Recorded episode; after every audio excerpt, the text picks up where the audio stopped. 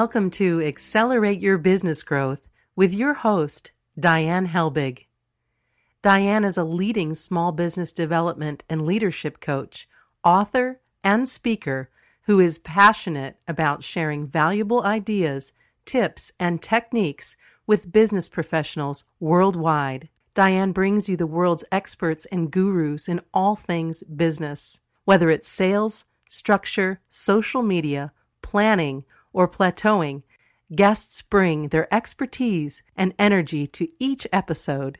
When growing your business is your focus, Accelerate Your Business Growth is the show to listen to. Got a topic or guest suggestion? Let Diane know. The goal is to make sure you have the information you need to move your business forward.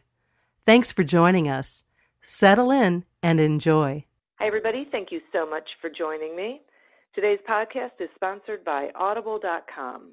Audible.com is a leading provider of spoken audio entertainment and information. Listen to audiobooks whenever and wherever you want. Get a free book when you sign up for a 30-day free trial at audibletrial.com slash businessgrowth. Accelerate your podcast, uh, sorry, Accelerate Your Business Growth podcast continues to enjoy inclusion on lists of the best podcasts to listen to. Uh, and, and we are thrilled that we're such a great resource for small business owners, salespeople, entrepreneurs, aspiring entrepreneurs.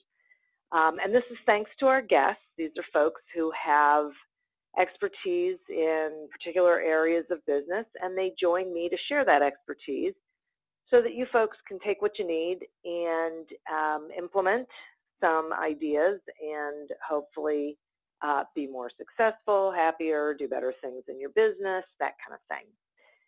Today is no exception. Uh, no exception. My guest today is Louie Gudema. Louie helps companies from MIT startups to the Global 2000 increase their revenue by focusing on the fastest, least expensive, and most cost-effective programs to get more leads and sales. He's the founder and president of marketing consultancy Revenue and Associates and previously founded and grew a marketing agency into one of the top three or four in its national market before a successful exit. He's the author of Bullseye Marketing, which is available on Amazon, and later in the podcast, he will share with you how you can get it. Thanks so much for joining me today, Louie. Hi, Diane. It's a real pleasure. And uh, congratulations on all those top 10, you know, top podcast awards. It's understandable you do these terrific long conversations, which, you know, are so valuable. Oh well, thank you. I it really, I, I, I appreciate that, and you, and the, you know the variety of people. I've been so fortunate to have such great people join me and share what they know. It's it's really, and I get a lot of feedback from the audience that they really appreciate it, and it is tremendously valuable for them too. So it works. We're going to keep doing it. So great. So we are talking about marketing today, which is a great topic, and I think one that that um, just small business owners, especially, I think they struggle with. There's so much information coming at them of the things that they should be doing, and if they're not marketers by education or training, um, I, it just feels like it's this sort of um, amorphous thing that they can't necessarily get their arms around. So let's start by talking about the kinds of results that companies can get if they're marketing better.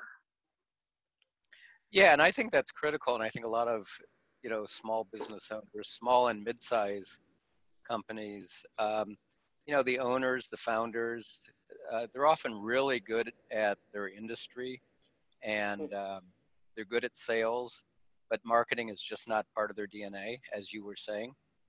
And, uh, you know, as you also said, it's so complex now. It used to be just six or eight marketing channels like print and TV and direct mail, but now you've got dozens and dozens and thousands of vendors all claiming that theirs is the best and so it's it's just become kind of overwhelming but you know study after study has shown that uh, companies that market more and better, grow faster. Uh, there was a study a couple years ago in the, of insurance agencies. Over a thousand insurance agencies were surveyed, and those that spent the most grew the fastest. Everybody got leads from referrals, but the ones that did marketing got leads from uh, several other sources. Um, I did my own study a few years ago that I'm updating now, uh, and I looked at marketing across uh, small and mid-sized B2B companies. And uh, specifically when I honed in on software companies, the ones that had the best marketing programs were growing three to five times faster than the ones that uh, were doing very little marketing. I just had a conversation the other day. Um, this head of sales and marketing this uh, at a company that used to be a family-owned business has been around for 50 years as a family-owned business had had grown to about uh, three dozen employees so you know doing okay but they, yeah. they got acquired four years ago and uh, the new owner decided you know they wanted you know because they had paid for this company they wanted much better results. They put in a full uh, sales and marketing program and in just four years they more than doubled what that company had done in the previous 50 years. Wow so you just you just see it over and over again yeah. that uh, companies can really you know accelerate their growth by using marketing. It shouldn't be an expense it should be an investment in growth. That's interesting. So so why do you think that more companies don't market more? Is it money? Well as we were saying you know it it's not uh, you know very few owners very few presidents come up from marketing. Most come up from sales or they come up from the mm-hmm. product side or they come up from operations. Very few come up from marketing. Um, and when you've got thousands of, uh, you know, when you've got dozens of channels and uh, th- then it, it's just like, where do you start? And, and that's really where the bullseye approach came out of because I was working with companies as you said, from from startups to very large companies. And I had developed this playbook of how they could produce results quickly and have quick wins. Um, and that really was kind of in response to this problem because what a lot of people do when they what a lot of companies do when they start to market you know the buzzwords these days the things that get a lot of attention are social media or content blogging, uh, those kinds of things. But those are very slow, long-term programs. Yeah. They they can be valuable in the long run, but you're not going to get uh, payback in in six months. And so if someone starts with that, if a company starts with social media or they start by blogging or producing a few videos or infographics or even doing display ads, uh, they're not going to see many results. And after six months, they're going to say, oh, we knew it. Marketing doesn't work for us. but yeah, you know, but the whole point of the the the uh, bullseye is to the bullseye marketing approach is so they can get those quick wins, see uh, how it can be useful for them, and then expand ultimately out into those longer term programs. Okay, so explain to me what the bullseye marketing concept is. Basically, it, it divides uh, marketing programs into three phases, three stages. And so the bullseye has the center and the, the second and third rings to it. And what companies need to do uh, is first take care of what's in the center of the bullseye. And these are what I call uh, fully exploiting their existing marketing assets. so marketing assets are, are how I describe things that companies own already if they've been around for even just a few years, uh, but they're rarely exploiting them fully. And in fact, quite often uh, just not aware of, of what they're what they're sitting on. And uh, let me give you some examples. That would be great. I was just going to ask So one of you know the most central asset that companies have is their customers, and if they, uh, but very few companies actually talk to customers in a listening way. They they they do sales calls to current customers. They try to upsell them perhaps, but uh, they very rarely have conversations where they're asking questions and they're really listening for half an hour or an hour to what's important to the customer, what can they improve, what are the concerns and the messages that really would work uh, to produce better results for the company, for the vendor. And yet, when I do these uh, interviews for my clients over and over again, uh, the clients are shocked by the the information they get back. And, and even if they're a service company and they think that they're close to their customers, uh, they get great insights. Let me just give you one example. I had right. a, a, a client who the owner said, All that our customers care about is price. I'm always skeptical if someone says that, but that's what he believed. Uh, so I said, Well, I'll interview your customers and find out. And the very first customer that I talked to, who had been a customer for over a decade, at one point in, in the interview, I'll ask, you know, I'll say, here are seven or eight reasons why you might have chosen a vendor in this field. Prioritize and tell me what the top three were for you. And so I said, you know, price, timeliness, quality of service, innovation, industry reputation, etc. And this customer, the very first thing he says is, well, price wouldn't be in the top three. and yet the owner thought price was number one. Yeah. And because that's all the, you know, someone will negotiate on price. They'll ask for a cheaper price, but they're never, customers are never going to say, can you do lower quality? Right. Can you be, you know, can, can you be late?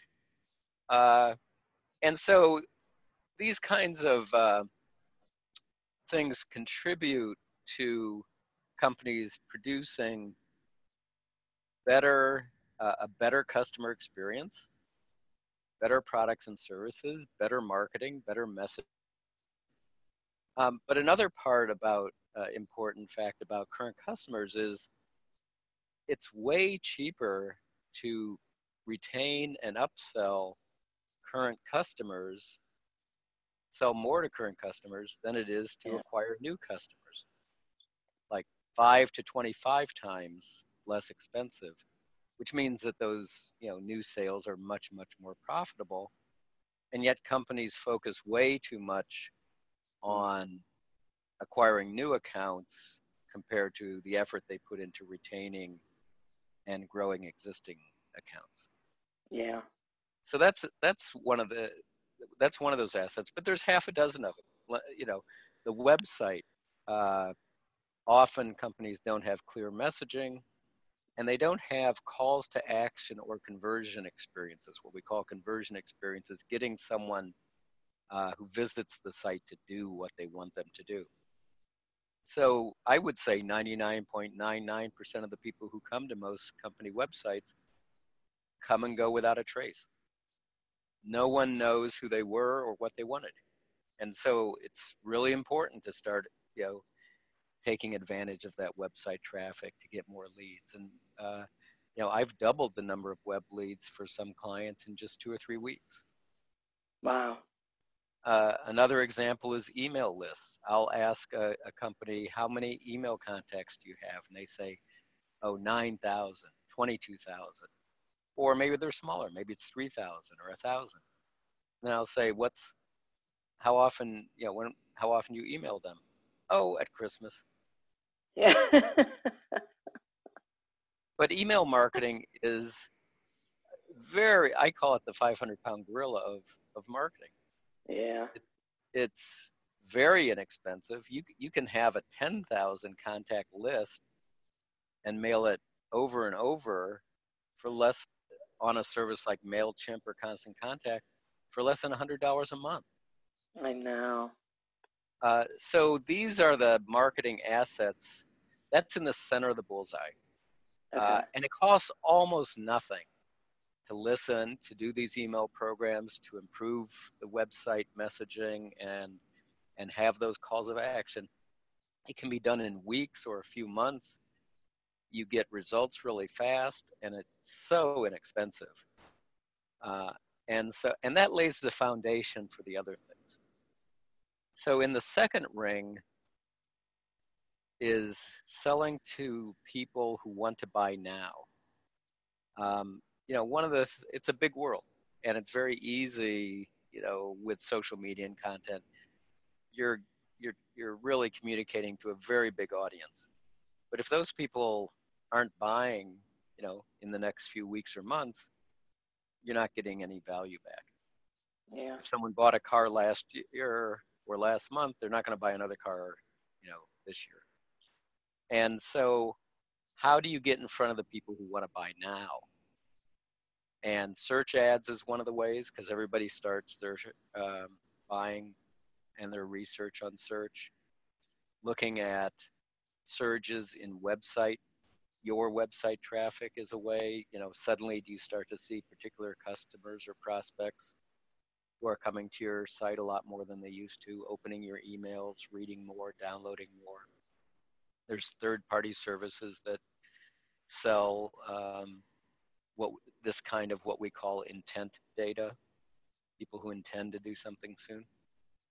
And then the third ring is those long term programs like social media content and display ads and events uh, and direct mail and print that can really you know produce results over two or three years but if it's no place to start that's what you want to build towards once you've laid the foundation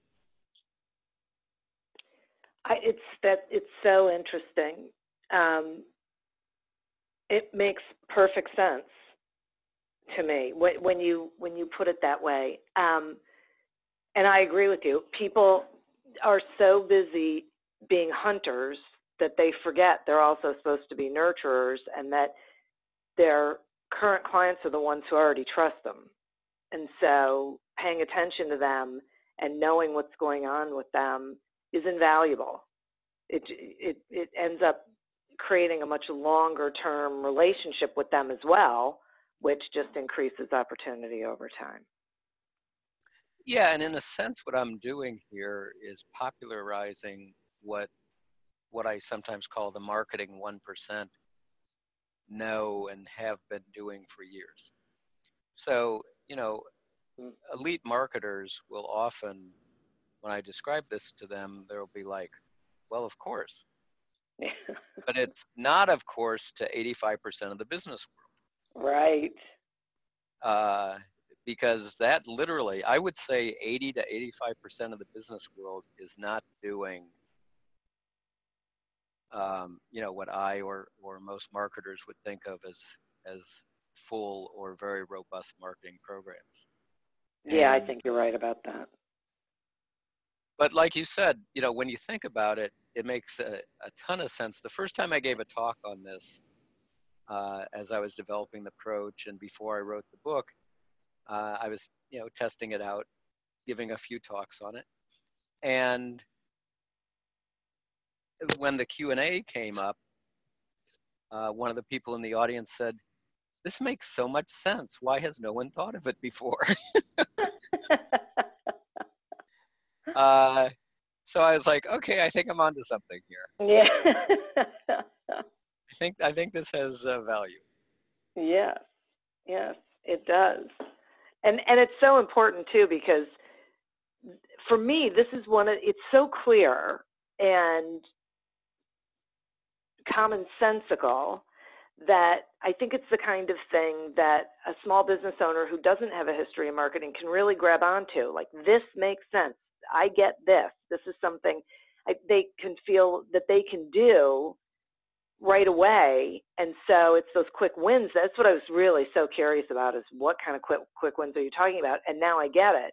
And that's really empowering for these small business owners who feel like they don't understand marketing and they don't know if they're hiring a marketing company that's doing a good job. They don't understand any of the new ways of doing things and they don't want to have to take the time to become expert at it. Yeah. And, and there are other things in the center of the bullseye too. Uh, one of them that's critical for a, a, company that you know does have a few dozen employees, isn't a, a real small business, but has perhaps some, um, a few salespeople, and and maybe someone uh, doing marketing or or is going to start that with this program, is having much better collaboration between sales and marketing.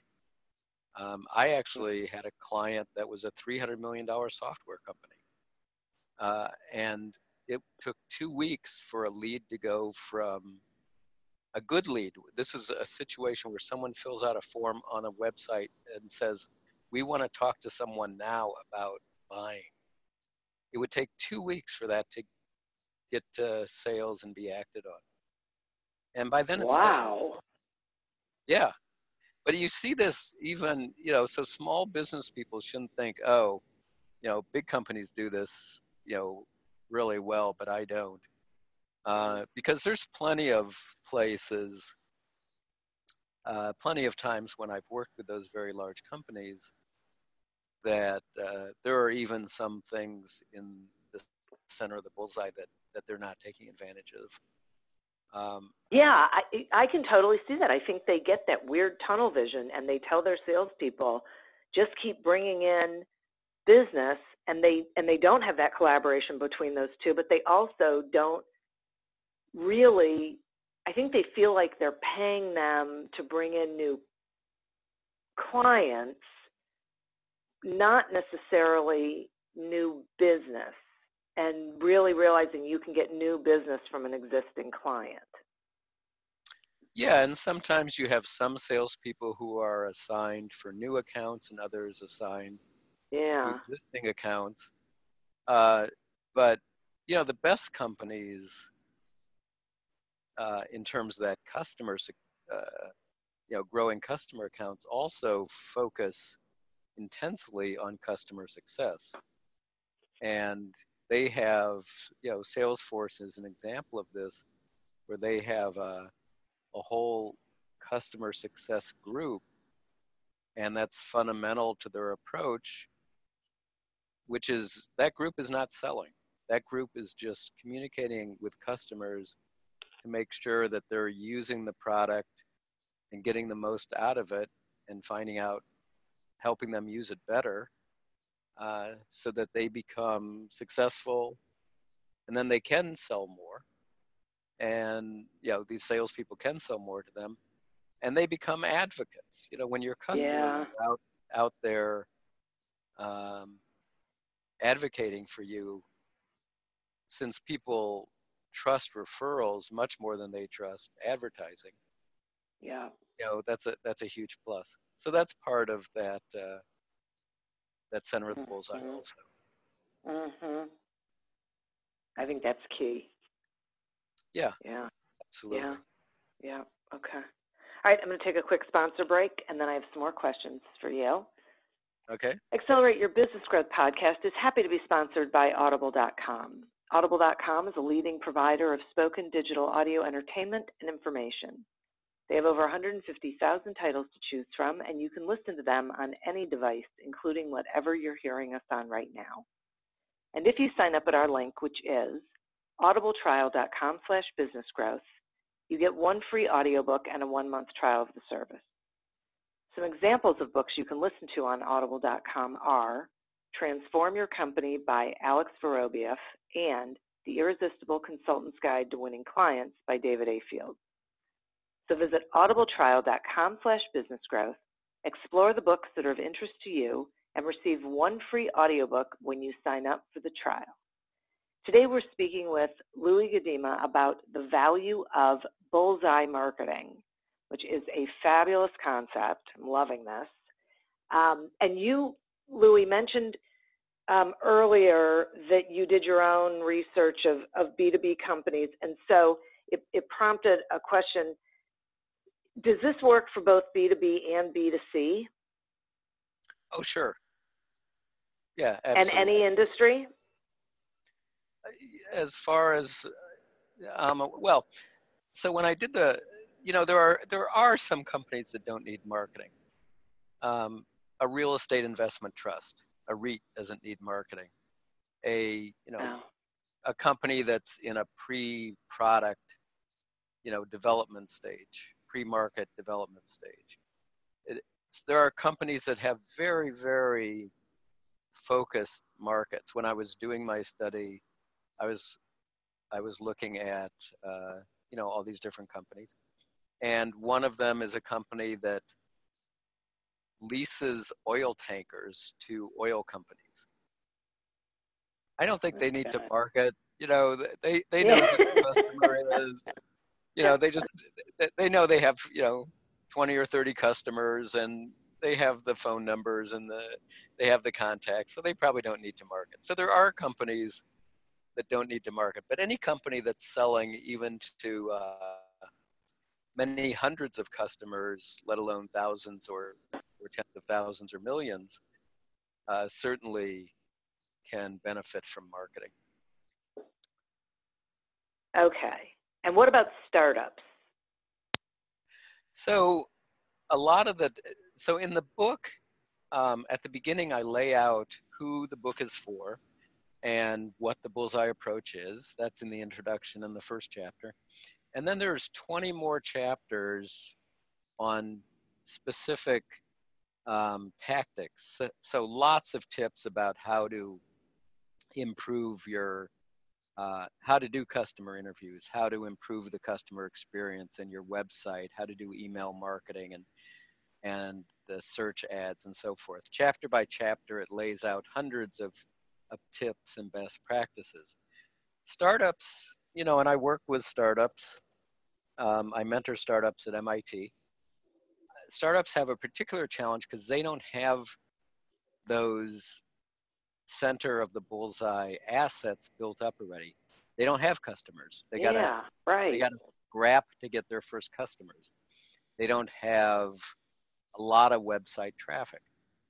Uh, but a lot of the same so they may be doing other things uh, you know a consumer one of the consumer startups that I work with does pop-up events, or they, uh, you know, in a mall or in a in a uh, public uh, in an office building or things like that. Mm-hmm. Uh, for a B2B startup, they may be doing a lot of direct contact to uh, companies that they want to sell to and doing a real direct sales outlet uh, but the but that's part of what's sometimes called account-based marketing. And so, mar- a lot of these um, techniques still work, but they have to have a little different spin. So, you still need a, a, website that has clear messaging and those calls to action and conversion experiences. Startups need those just as much as anyone else, but initially they're not going to have as much website traffic startup absolutely should be doing those customer interviews. You know, that's critical for a startup.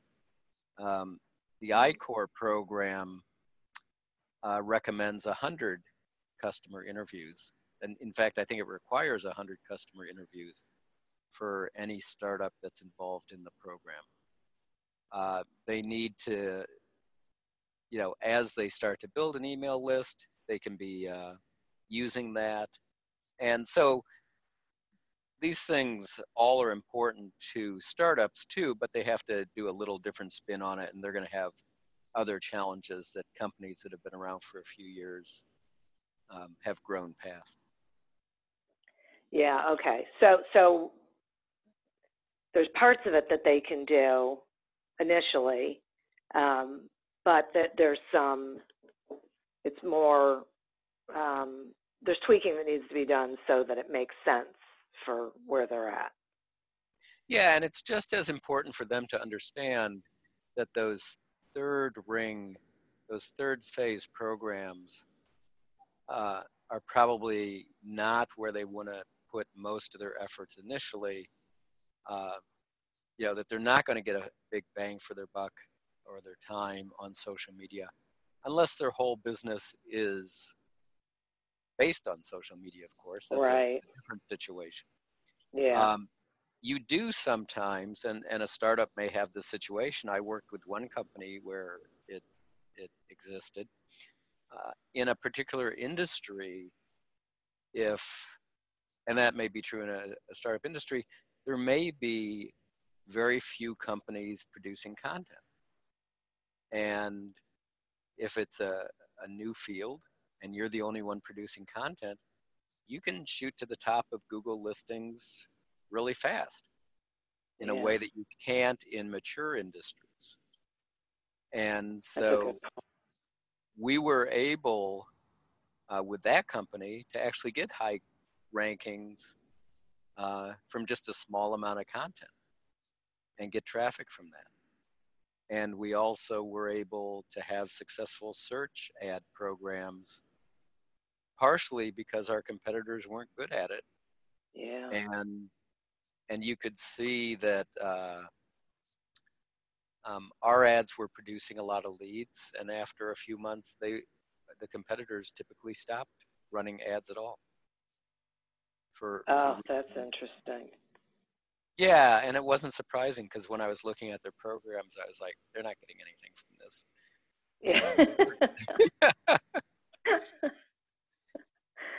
so you really do have to. I mean, one of the things I like about this is that you have to be really, you have to look at the whole landscape realistically as as you're determining, especially in that third ring, where you should be and what you should be doing. Um, that feels to me like you, you really want to look and see what's going on, what what other people doing, where how can you differentiate yourself? Doesn't make sense yeah. to even be there. Yeah, exactly. You know, one of the, part of the genesis of this was when ma- many people think of marketing, people who aren't experienced with it, the third ring programs like social media and content, uh, display ads, that's almost their definition of marketing. Yes. That, that's where they're going to start. If you asked someone what is marketing, they would say those things. Um, and yet those are the slowest and, and you know take the longest to produce results. And so I was understanding because of that problem that you know why a lot of companies and I was hearing from companies, you know, we tried things, they didn't work. Um, search engine optimization is in that third ring, and yeah. Probably there's probably more there's probably more shysters doing search engine optimization than any other kind of marketing program. For sure.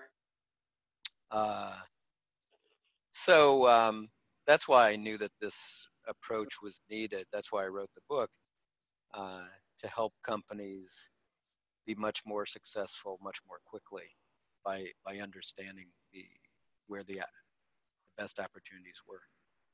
Yeah, I, I think it's so true. I um, it's funny because at the beginning of this, I was thinking, wow, search engine optimization is one of those places that just really that's one of the reasons why I think the small businesses don't like to market because they they're being told stuff they don't understand and they don't know what the reality is and then results aren't necessarily there and part of the reason I think they all think that social media is where they need to be is because that's what they're being told by every marketing company out there. Yeah. And, you know, one of the realities is that social media has become worse and worse for brands over the last five years because the social media platforms like Facebook, uh, Twitter, and so forth, they've tweaked their algorithms to show brand posts less and less. It, yeah. Five years ago, it used to be that if you were a brand on Facebook and you you posted something, maybe 25% of your followers would see it. Today, that's more like two percent. Uh, I know, and everybody sees it. I know. I mean, they they feel it. They they know that's happening to them because I get that question a lot too.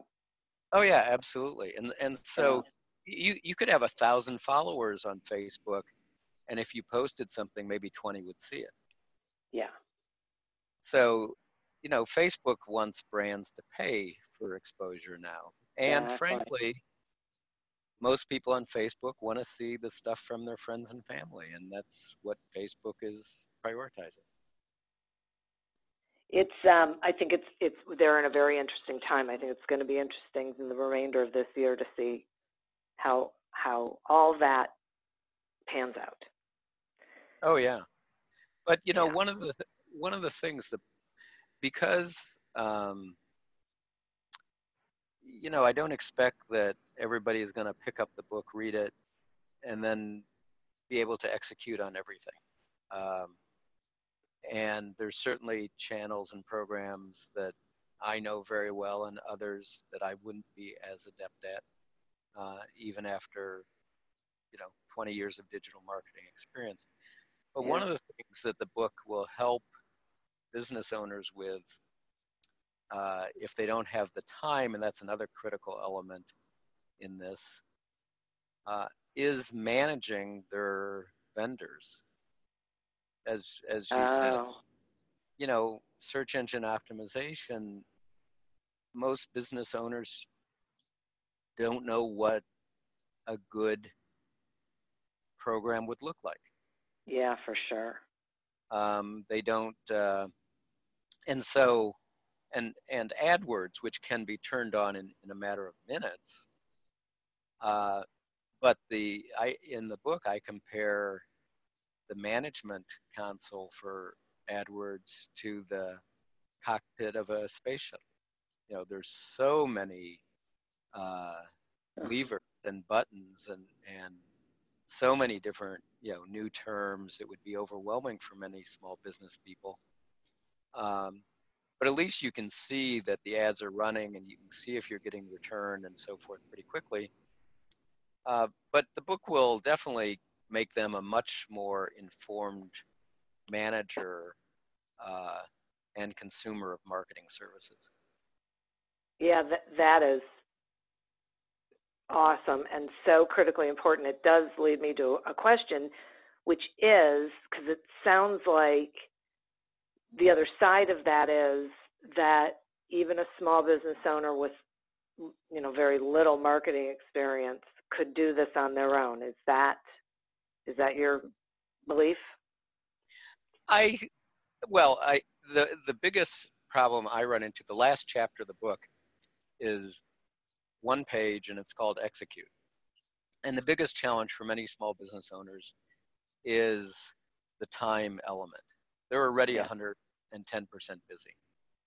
And now Yeah. the idea that they're going to suddenly and consistently and repeatedly, because cadence is so important and consistency is so important, that they're going to keep at this, you know, week after week uh, when it's totally new to them. Um, I, I think it will be challenge that will be challenging for for most small business owners, Yeah. and so they they probably they may have more success if they use uh, an agency or a consultant to manage and execute on a lot of this for them uh, and that they manage and meet with you know that, they understand they're going to have to provide a lot of information for the for those uh, vendors that they're going to have to review things and help them with the content development and so forth but that they don't uh, necessarily try to do it all themselves because I, I think that from a pure time point of view that would probably be very difficult Okay, I think that's a good point. So it isn't a matter of being able to understand it. They'll be able to understand it, which will make it easier for them to manage their vendors and make sure they're getting what they should be getting out of them. Yeah, and what a lot of people have said who have read the book is that it's a very, and this was deliberate, you know, it's a very readable, approachable, non jargon filled book Mm. that, you know, so that people who are not really uh, deep into a lot of marketing terminology can get a lot out of it. Yeah, yeah, that's great. So, what are the biggest challenges you think companies um, face when they start bullseye marketing?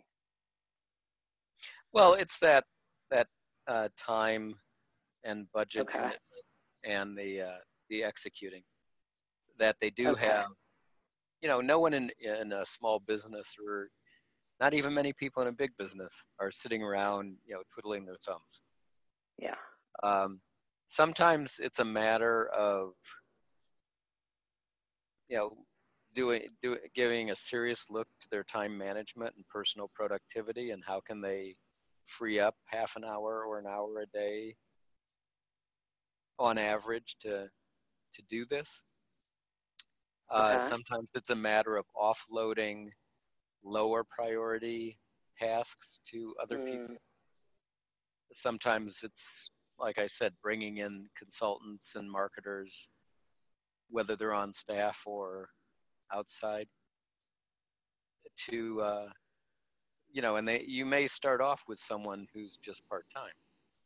Um, there's an awful lot of resources to connect with uh, really good people all over the world frankly who can help with this. So um, I think it, I think the biggest challenge because the center of the bullseye is not expensive, um, so money should not be Yeah. a huge issue. The biggest challenge is more on the uh, the management, the time management, the execution side of it, and being very uh, consistent. Yeah, yeah. I find that um, when people have uh, an initiative like that and they break it down into really small pieces and don't have grand expectations of huge um, progress quickly, you know, that, that they get it, that it's going to take time. And so they break it down and they just keep working it methodically, that they find themselves getting things done successfully in that inner circle, um, in that bullseye. And um, it just be, then it be, can become a, just a matter of course of how they do business. But at first, they have to intentionally make sure they're getting it done until they build the habit. Yeah, totally, absolutely. Yeah. So um, this is so great. I really, I love this concept. I think it is so manageable and um, understandable for small business. I think it really is empowering for them. So will you tell the listeners where they can get the book? I know we said Amazon, but um, and how they can find you and Yeah. all that neat So, stuff. Um, so the the website with book information is louisgudema.com, but just go to Amazon and look up Louis Gudema Bullseye Marketing. Um, it's the only book I've written, so it should come up. And uh, there's uh, Kindle and paperback versions available there. And then I'm uh, my agency is Revenue and Associates, and our website is revenueassociates.biz. Uh, so those, and I'm on Twitter as Louis Gudema. And so those are all places where uh, you can connect with me and would love to hear from people. Terrific. Well, thank you so much for coming on and explaining this concept. I, as I said, I think it's tremendously valuable for the listeners um, and and gives them a way to go, which is a beautiful thing. So thank you for that. Thank you, Diane. I've, I've enjoyed it. Uh, my pleasure, and I'd like to thank our listeners as always and our sponsor uh, to get a free trial of audible.com as well as a free audiobook when you sign up for that trial. Go to audibletrial.com slash business growth. As always, continue to prosper and be curious. And until we meet again on another episode of Accelerate Your Business Growth, goodbye and good day. Are you tired of seeing your teen or young adult struggle on a path that clearly isn't the right fit? Is your teenager confused about which direction to take after high school? The future of work is changing rapidly, and our kids need to know all of the options available after high school so they're empowered to make the choice that is best for them. In each episode, we explore the latest trends that are shaping the opportunities of today and tomorrow. I'm your host, Betsy Jewell, and this is the High School Hamster Wheel Podcast.